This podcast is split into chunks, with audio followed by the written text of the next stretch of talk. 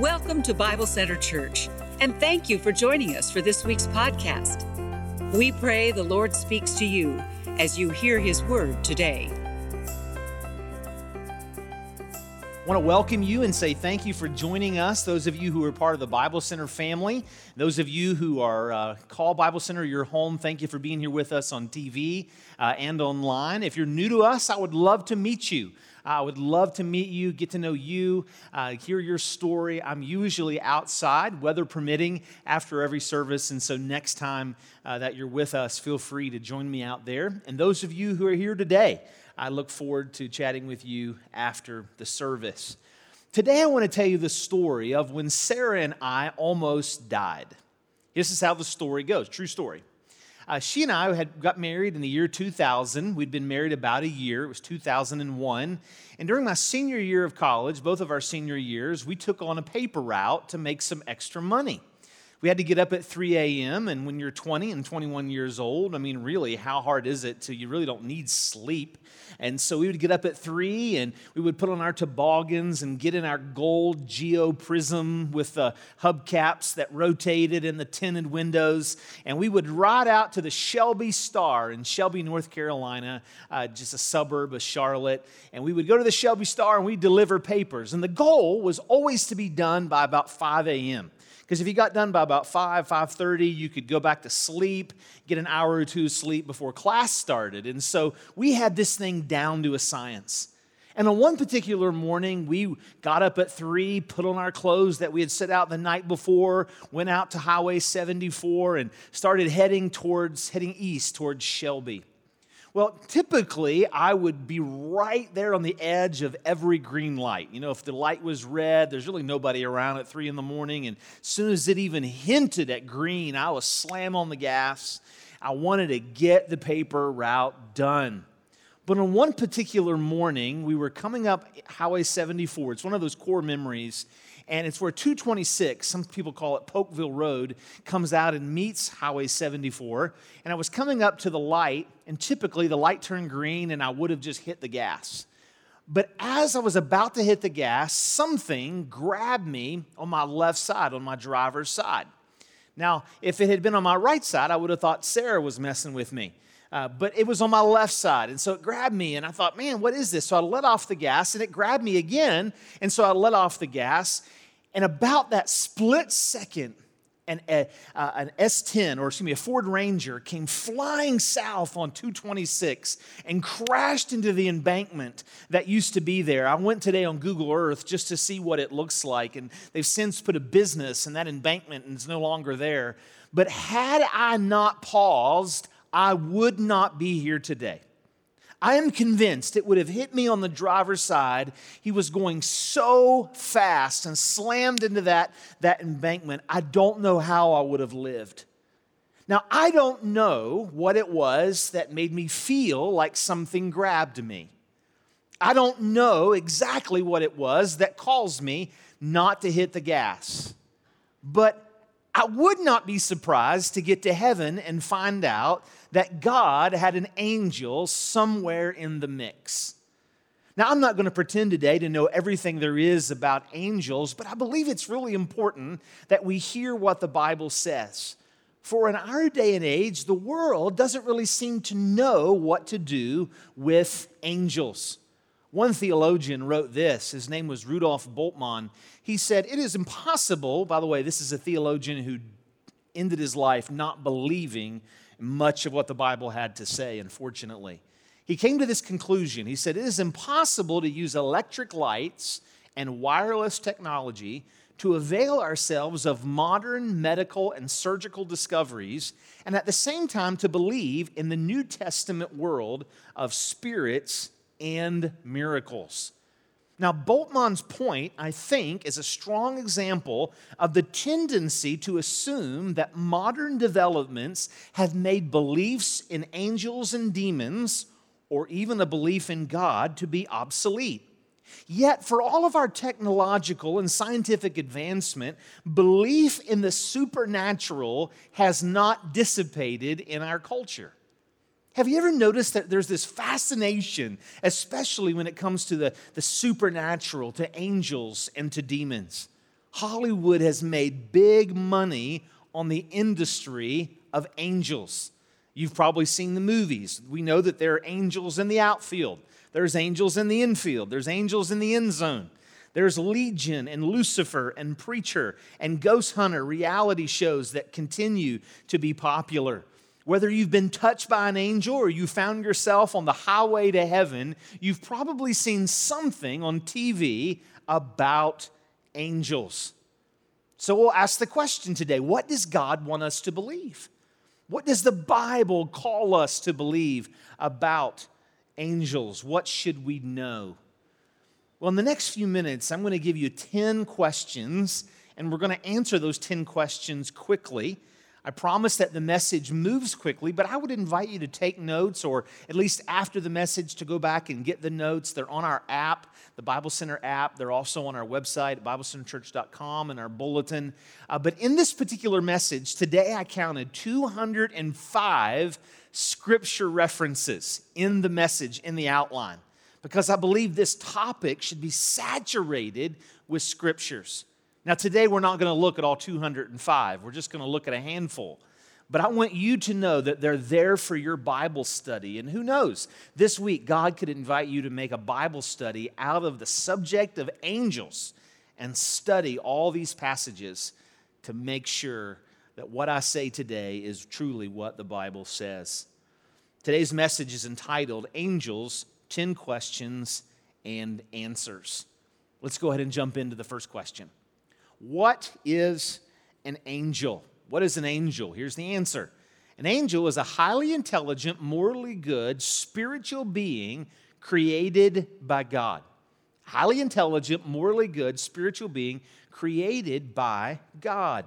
Psalm 148, verses 2 and 5 says, Praise the Lord, all his angels. Praise him, all his heavenly hosts. Let them praise the name of the Lord, for at his command they are created. Now, angels, we say, are primarily spiritual beings in that, that by nature they don't have bodies, by natures they don't have flesh and bones. They're spiritual creatures. We'll see in a little bit that there are times when God allows them to appear, even human, but we'll look at that in a minute. But notice what Jesus said in the book of Luke. Jesus said in Luke 24 39, Look at my hands and my feet it is I myself, after the resurrection. He said, Touch me and see, but a ghost does not have flesh and bones, as you see I have. The concept of these spiritual creatures are sometimes referred to in the scriptures as angels. There's times when they're referred to as ghosts. We're going to see today that there's good angels. Next week, we'll see that there's bad angels that we call demons. But angels are mentioned a lot in the Bible, appearing 34 out of 66 books of the Bible. They're mentioned 108 times in the Old Testament, 187 times in the New Testament, which is a total of 295 times. So, number one, what is an angel? This is our answer. Number two, the second question Will we become angels after we die? We will become angels after we die. What's the answer? Here's the answer no. Christians will become like the angels, but we will not become angels. Now, this is an important distinction because the Bible, in several places, says that we will become like the angels. But unfortunately, throughout church history, people have sometimes dropped the word like, and then it's become a doctrine that grandma became an angel. Now, if grandma knew the Lord Jesus Christ as her Savior, grandma's glorified, grandma's with the Lord, uh, grandma's going to one day get a new body. Uh, she's going to return with the Lord Jesus. Uh, if Jesus comes in our lifetime, we'll see grandma with the Lord. Uh, but that does not mean grandma is an angel. So, when Christians are raised from the dead at the last judgment, we will be, we will be glorified like Jesus and the angels with some kind of new heavenly body. Notice what the Bible says in Mark 12 25. Jesus said, When the dead rise, they will neither marry nor be given in marriage. They will be like the angels in heaven. Now, for some younger men and women, that's a hard concept to understand. That doesn't sound for some like heaven. For others, that sounds like heaven. Uh, either way, we don't understand it. I don't understand it. Sarah and I don't understand it. We don't really necessarily like this verse because we love our marriage. But there's something about the way the angels and their glorified bodies are made that we'll share in that glorified body. 1 John 3 3. We know that when Christ appears, we shall be like him, for we shall see him as he is. 1 Corinthians 15 is this great resurrection chapter. It's listed in your notes. I would encourage you to read it because it describes in somewhat detail what the resurrected body will be like. Now, there's another reason we know we're not angels, and it's simply this. It's found in 1 Corinthians chapter 6 and verse 3. It's that Christians will one day help judge the angels. 1 Corinthians 6 3. You say, Pastor Matt, what does that mean? I have no idea. It's this one verse in the New Testament Paul says we're going to somehow participate in the judgment of angels. We'll figure it out when we get to heaven. But that's just another verse and another reason to prove that we know we will not become angels, but will be like the angels. Number three, the third question. In addition to being created, in what ways are angels like us? In what ways are angels like us? Here's several ways uh, for us to remember. First, they only know what God has revealed to them. Angels are limited in their knowledge, just like you and I. We're limited in our knowledge. In Matthew 24, verse 36, Jesus was very clear that they only know what God has revealed to them. Just like we only know what God has revealed to us in His Word, what He allows us to learn in life. In Psalm 103 and verse 20, we see that their power is limited and they're expected to obey God. They take marching orders from God just like you and I take marching orders from God. And they can only be at one place at one time. This is important for a number of reasons, but it's important to see just like you can only be in one place at one time, so can they. We see this in places like Daniel chapter 9 and Daniel chapter 10. We see it in the book of Luke, chapter 1, in the instance where God sent Gabriel, the angel Gabriel, from heaven with a message for Mary and Joseph in Nazareth. So angels can only be at one place at one time, unlike, of course, God. Number four, in what ways are angels not like us? How are they not like us? Well, first of all, they're stronger than us. They're a lot stronger than us. 2 Peter chapter 2 and verse 11 says outright that the angels are stronger and more powerful than us. But this is a truth that I love reading about in the scriptures. It's the second aspect, and it's this when not disguised, their appearance is impressive and overwhelming. Now, we're going to see about angels being disguised in a little bit. But when an angel is not disguised, fully reflecting the glory of God, they're intimidating, they're impressive, they're overwhelming. Daniel chapter 10 and verse 5 says, He says, I looked up, and there before me was a man dressed in linen with a belt of fine gold around his waist his body was like topaz, his face like lightning, his eyes like flaming torches, his arms and legs like the gleam of burnished bronze, and his voice like the sound of a multitude. So I was left alone, gazing at this great vision. I had no strength left. My face turned deathly pale, and I was helpless. Then I heard him speaking, and I listened to him my face to the ground. My hand touched, a hand touched me and set me trembling on my hands and knees. This is a powerful creature, intimidating. We see the same thing in the New Testament in Matthew chapter 28, verses 2 through 4. When they came and found the tomb of Jesus empty with a stone rolled away, this is what they found.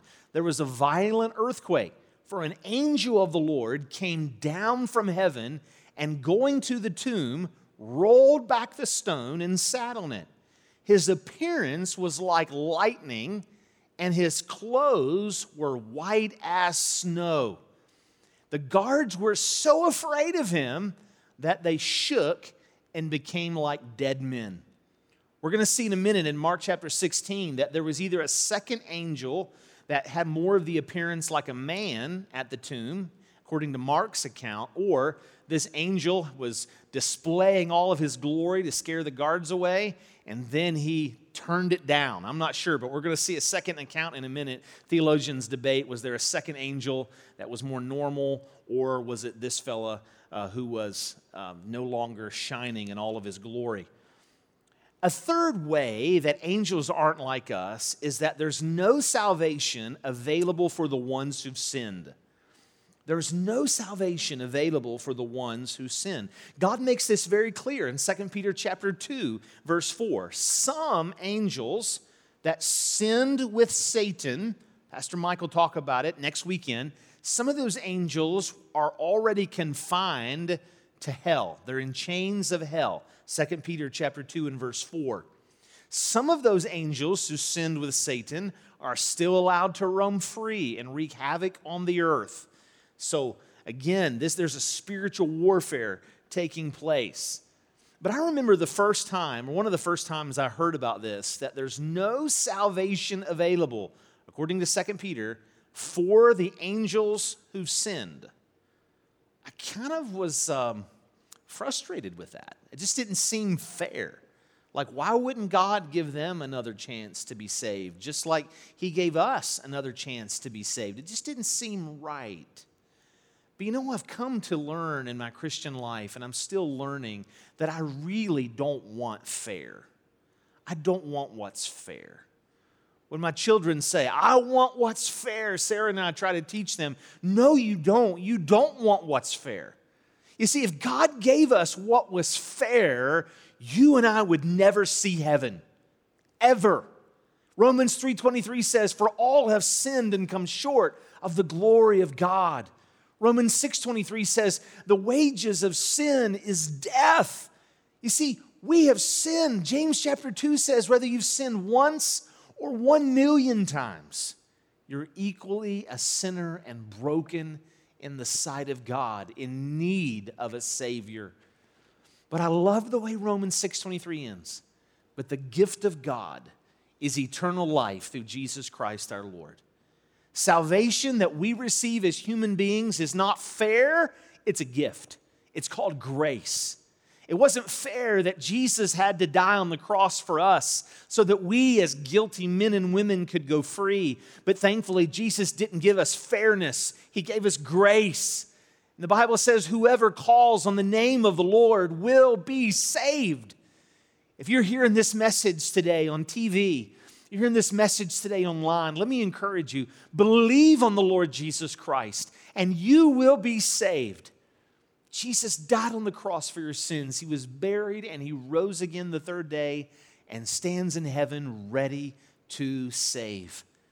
I want to ask you to let Pastor Matt Garrison know, our online pastor. Just click the button right there if you're online that says, I'm decided to follow Jesus. We want to follow up with you. In the last 10 or 11 weeks, we've now had 14 men and women indicate that they want to follow Christ, and we can follow up with them and help them in their relationship with Jesus. That's why God has given us the church. It's our pleasure, it's what we love to do, and we'd love to help you in your spiritual journey. Number five, the fifth question What do angels do in heaven? You ever wonder that? What are the angels doing in heaven? Well, first of all, they worship God. They worship God. We see this in a number of different passages. We see it in Isaiah chapter 6 and verse 2. It says, Above him were seraphim. Most theologians believe that's a type of angel. Uh, there seems to be different types seraphim, cherubim, uh, all the living creatures. But this particular type of angel, if we classify it that way, each has six wings. With two wings, they cover their faces, and with two, they covered their feet, and with two, they were flying and they were calling to one another. What are they saying in heaven? Holy, holy, holy is the Lord Almighty. The whole earth is full of his glory. At the sound of their voices, the doorposts and the thresholds shook, and the temple was filled with smoke. Hebrews chapter 12, verses 22 and 23 talk about how heaven meets earth when we gather as a church for worship. I, this is one of my favorite verses in all the Bible. But you have come, talking to the Christians, you've come to Mount Zion, to the city of the living God, the heavenly Jerusalem. You have come to thousands upon thousands of angels in joyful assembly, to the church of the firstborn, whose names are written in heaven. You have come to God, the judge of all, to the spirits of the righteous made perfect. In context, that's shortly after God said, Don't forsake the assembling of yourselves together. And then he spends like the next chapter and a half telling them why it's important that we not forsake the assembling of ourselves together. He says it's because when we come together as the church, we don't just come together as human beings. We are joined by spiritual beings. Somehow, some way, today when we sang the praises of God on high, we were not alone the angels somehow, some way joined with us on the other side of the veil. I love Revelation 5, verses 11 and 12. Then I looked and heard the voice of many angels, numbering thousands upon thousands, and 10,000 times 10,000. They encircled the throne and the living creatures and the elders. In a loud voice, they were saying, Worthy is the Lamb who was slain to receive power and wealth and wisdom and strength and honor and glory and praise. This next aspect of what they do in heaven, I'll leave it for your study. There's a couple dozen verses just about this point. But we find that in heaven, they're actually part of God's staff team. Part of God's staff team. Just to give you a little sample, in 1 Kings 22, the Bible gives us a picture of heaven, and God, actually, like a, like a good leader would do, doesn't just make an order and expect everybody to follow it, but God asks for input from the angels about what they think would be best to do. You say it doesn't make any sense. 1 Kings 22, 19 through 23. We see the same thing in Psalm 89 and verse 7. God talks about a council of angels around him. Daniel chapter 7 has this picture of angels coming to and fro the throne of God, getting their assignments from God. The New Testament makes it very clear that when Jesus returns, he's not returning alone, but he's actually going to be returning with his team, not only the saints, those who believed in Christ, but he's going to return with his holy angels. It's a beautiful picture and demonstration of unity and leadership. I love that picture. Number six, what do angels do on earth? All right, what do angels do on earth? Well, first of all, they patrol the earth as God's representatives. We see that in Zechariah chapter 1. They wage war on Satan and his demons. We see that in Revelation 12 and Revelation 20 and in Daniel chapter 10. They serve, guard, and protect us. I love this one. Angels serve, guard, and protect us. Notice what the Bible says in 2 Kings chapter 6 and verse 17. It says, And Elisha prayed, Open his eyes, Lord, that he may see. Then the Lord opened the servant's eyes and looked and saw the hills full of horses and chariots of fire all around Elisha when, he, when God allowed him to see the spiritual realm, his eyes were opened. Psalm 91 in verse 11 says, For he will command his angels concerning you to guard you in all your ways. Hebrews chapter 1 in verse 14 says, Are not all angels ministering spirits to serve those who will inherit salvation? If you're a follower of Jesus, even before you were a follower of Jesus, Somehow, some way, the angels guarded you. They protected you to that moment and promised to continue doing so. One theologian named Wayne Grudem writes this. He says, When a car suddenly swerves from hitting us, when we suddenly find footing to keep from being swept along in a raging river, when we walk unscathed in a dangerous neighborhood, should we not suspect that God has sent his angels to protect us? Does not Scripture promise, for he will give his angels charge of you to guard you in all your ways? Should we not thank God for sending angels to protect us at such times? It seems right that we should do so.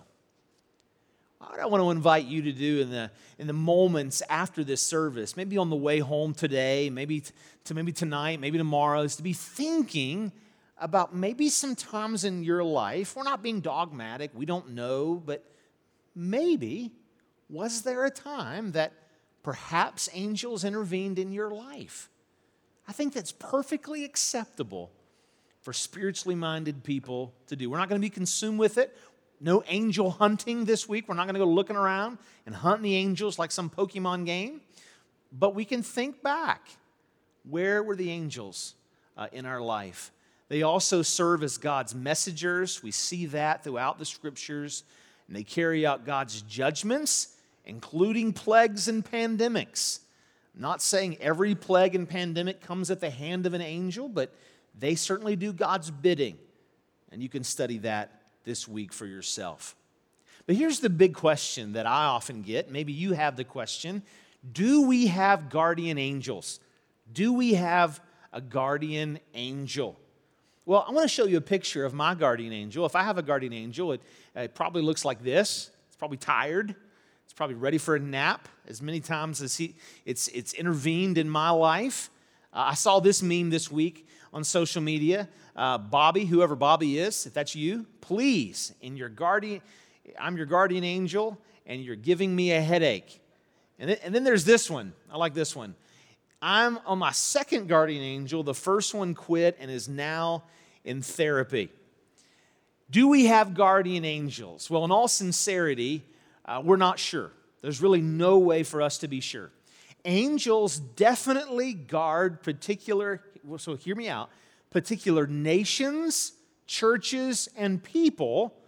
I'm going to show you in a moment. There are verses that say angels guard nations, churches, and people, but the scriptures never teach that each individual person or even each believer has his or own guardian angel. Don't throw anything at me just yet. Let me explain.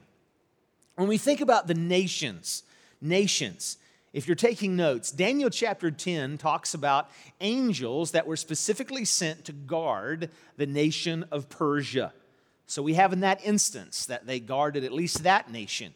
We could assume that they're angels assigned by God to guard other nations.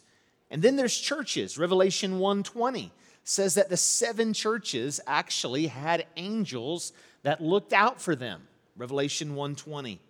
We've already seen that we know at least that angels do guard us as people, as the people of God, as people who are going to become followers of God. We see in Acts chapter 12 that an angel particularly guarded Peter, let him out of prison miraculously. But notice this verse. This is the one that causes us to think. And there's different views, and your view on this might be different than mine, and that's totally okay. Uh, this is not something that you have to believe uh, to be, we have to agree on in order to be in unity in the gospel.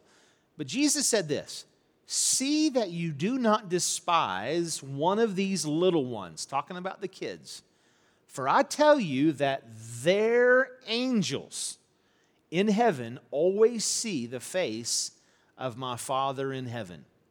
If we are going to lean theologically toward guardian angels, this is the quintessential verse to do it that it's possible that maybe children, particularly, have assigned angels. But that's about as dogmatic as we can be. So we know they guard, we just don't know that Bob has an assigned guardian angel for his entire life. That would be saying more than what the Bible says. So, this is the way I like to describe it. For you uh, basketball lovers, this is the way I like to say it.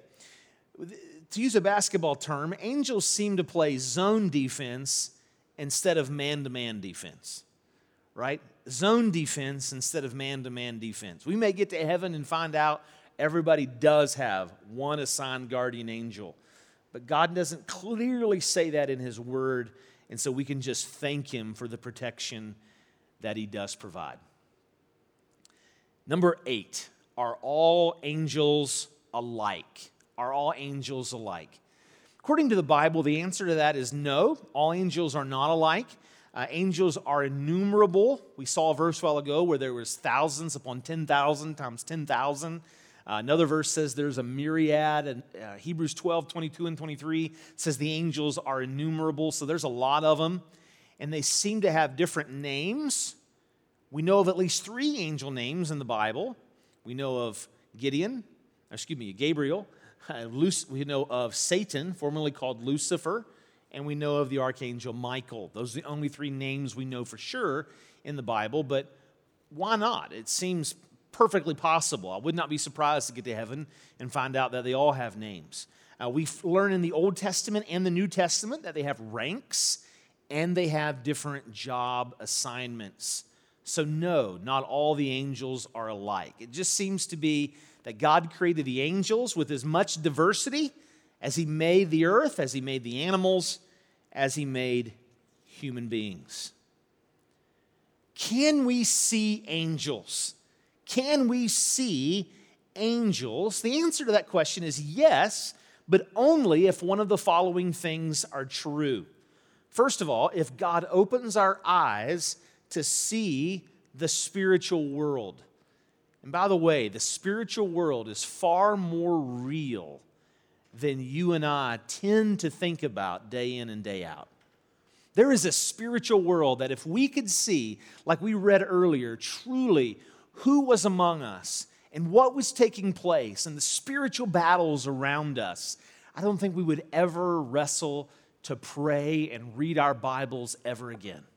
If we could truly see that. Numbers, the book of Numbers, chapter 22 and verse 31. Then the Lord opened Balaam's eyes, and he saw the angel of the Lord standing in the road with his sword drawn. And he bowed low and he fell face down. We see that there are times when the Lord opens people's eyes to see angels. I'm not God. I don't know who God would do that for and who God wouldn't do that for, but He did it for a number of people in the Bible. But the second way we can see an angel is if we meet one who has taken bodily form. We see this with Abraham in Genesis 18. We see it again in Genesis 19 with Abraham. We saw earlier in Matthew 28, verse 5, that there was this angel that was full of glory and full of light at the empty tomb. But in Mark chapter 16, in verse 5, we find that there was at least either another angel or the same one who had turned the volume down inside the tomb that Mark describes that they mistook him for a man. They thought he was just a man. And in the empty tomb, he goes, No, I'm not the one you're seeking. And he pointed back out to Jesus. Hebrews 13 2 is one of those verses that I can't wait to ask Jesus about when we get to heaven it says, Do not forget to show hospitality to strangers, for by doing so, some people have shown hospitality to angels without knowing it. I've said on several occasions that my brother died at age two and a half of cancer. He had neuroblastoma. And still, even to this day, neuroblastoma is just a, a terrible diagnosis, even with all of our technology. But I talked to my parents last night because I wanted to get the story straight. I grew up hearing about this nurse that would just tend to come at the just the right time. It wasn't a regular nurse that seemed to walk around the floor down here at CAMC at uh, Charleston Area Medical Center Memorial Division. But in 1980, when my brother died, my parents says there was this nurse. She just said to call her Granny. And she would come in at just the right times. My mom remembers one occasion when they had realized that he was going to die. There at age two and a half, Granny came in. He had gone into a coma. And Granny spoke a word, and instantly he came right out of that coma. There were other occasions when they just didn't know how they were going to make it another day. And Granny would come in and put her arms around him, pray for him, pray with him, tell him that God loved him. The night my brother died, it was in the middle of the night. I wasn't born yet. My dad said Granny shouldn't have been there. But at that moment, when my brother took his last breath, Granny walked in the room. Dad said she held their hands. She held Robbie's hand. She looked up into heaven and said something. A few minutes later, she was gone. Well, of course, in all the commotion of the night, they eventually left. But about two weeks later, they came back looking for Granny, just to thank Granny for those rare times that she would pop into their room. And after two weeks of searching, nobody knew who Granny was. There was no Granny. What are you talking about? There was no nurse that fit that description. I'm not declaring today that Granny was 100% an angel, but it's possible. I want to encourage you with this. What's today's big idea? The big idea is this it's simply this angels are always near to remind us that God is here. God didn't send angels so we'll worship them, but God sent angels so that we'll worship Him. And God wants you to know today you are not alone. He hasn't given up on you. God loves you and wants you to feel the fullness of the gospel. So, keep your eyes open. See the world with spiritual eyes, not physical eyes. You say, Matt, why would we do that? This is the reason because angels are always near to remind us God is here. For more information, visit us at BibleCenterChurch.com or check us out on social media. You can also join us in person for services on Thursday at 7 p.m. or Sundays at 9 and 11 a.m.